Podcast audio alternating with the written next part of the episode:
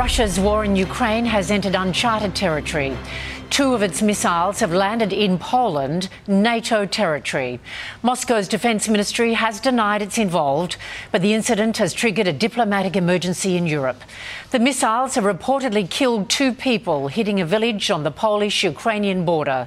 The Pentagon is working to confirm the strike and the circumstances surrounding it. Under the NATO treaty, an attack on one member state is considered an attack on all NATO allies. Poland's Prime Minister has convened a crisis meeting. Chief reporter Chris Reason is tracking developments. Chris, good morning to you. Now, you've spent a lot of time on the front lines in Ukraine. What would be going through the minds of European leaders right now? Yeah, good morning to you. And, well, high anxiety, I would think, at this point in time. This is one of the most serious developments of this nine month war, even though all signs are that it looks to be a mistake. This is the first missile strike into a NATO country, and the stakes really couldn't be any higher. And the missile hit early evening local time on remote Polish farmlands just 10 kilometres from the Ukraine border. Two people killed. It came as Russia was raining down missiles on Ukraine, targeting the nation's power grid mostly, causing widespread blackouts for 7 million people and killing another two. But the likelihood is that that missile that hit Polish territory was an accident, navigation malfunction, incorrectly programmed, or potentially knocked off course by a Ukrainian anti missile system. Here, Ambassador, Australia, spoke on Sunrise this morning. Let's listen. Well, we're waiting for confirmation uh, from Poland. I know that Poland's government has called for a security and defense meeting uh, to discuss this matter. I've seen the reports from Polish media. They're still not fully verified and confirmed, but it looks like it did happen. And therefore, it will be up to the NATO to decide uh, how to react to this. Now, Russia immediately denied any responsibility and claimed it was a deliberate provocation. Ukraine's president called it a significant escalation and called for NATO action. But the West has been cautious, the US and UK saying they want to wait and gather more evidence on the origins and causes of the strike.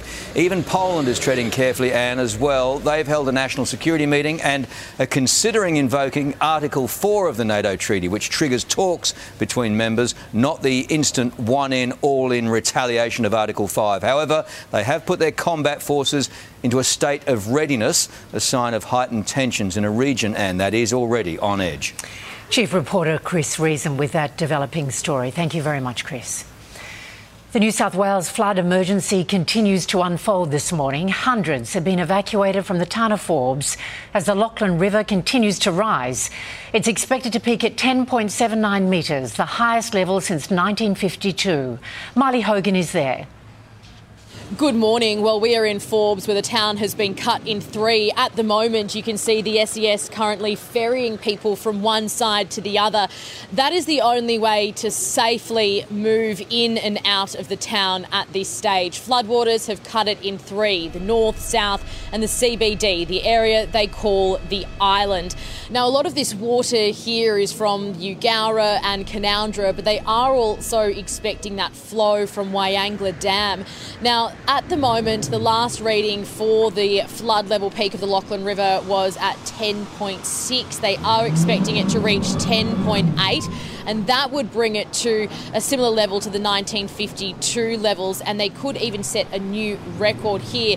Now, the town is well rehearsed in this. This will be the second time they have had a major flood level reach their town in just two weeks. Thank you, Molly. As the town of Eugowra in New South Wales starts the clean-up after devastating floods, the search is on for two people who have been declared missing. Taylor Aiken joins us live from Eugowra. Taylor, good morning. Now, that search for the two missing people is a priority this morning. It certainly is, and good morning. The police helicopter has been up since first light this morning and is still in the air, assisting with crews searching on the ground. In a town of just 700, everyone knows everyone, and this news of two missing people has rattled this already shaken town. The first of those missing is 60 year old Diane Smith. She works as a receptionist at the local GP clinic. She also works at the general store. She was last heard from by a relative when she was trapped in floodwaters in her car. The second missing man is Les Vujek. He was last seen at home with his dog. Neither person has been heard from since Monday morning. But while a frantic search is underway for both of those people, the cleanup in this town has begun. Those at the evacuation centre left with nothing. There's no running water in this town at the moment, so they can't even wash their clothes, and there's very limited phone reception, meaning they can't get in contact with their loved ones. Everyone was expecting it to flood, but the water just come down so quick. It's just like a big wall of water went from, you know, so high to about six foot high in about 20 minutes. The worst thing, and that's why I'm a bit teary, is we've had no communications with our family who are desperate to, to hear. They've just seen the helicopters on the news and rescues, and they know our house is, was completely underwater. The recovery here will be long and it will be painstaking, but right now everyone's thoughts are with the families and those two missing people. Anne? Thank you for updating us, Taylor. Taylor Aiken reporting. Prime Minister Anthony Albanese says he had a very positive discussion with Chinese President Xi Jinping, the first meeting between the leaders of the two nations in six years. Our political editor Mark Riley reports the meeting has happened on the sidelines of the G20 summit in Bali. Well, in a young prime ministership already of big moments, this was the biggest by far. Warm, positive, productive. Anthony Albanese says his meeting with President Xi Jinping was a good first step in re establishing relations with China, running over time 32 minutes face to face.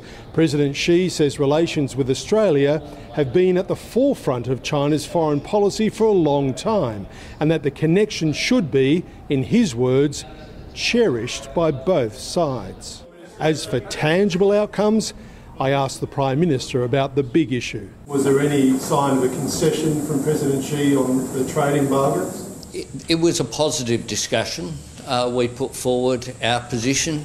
Uh, it was not anticipated that a meeting such as that, uh, you get uh, immediate uh, declarations uh, that I believe if people thought that would happen, then that was not realistic. Anthony Albanese says he raised Australia's deep concerns at the imprisonment of journalist Cheng Lei and writer Yang Hengjun and pressed the Chinese president to exercise his special relationship with Russia's President Vladimir Putin to end his invasion of Ukraine.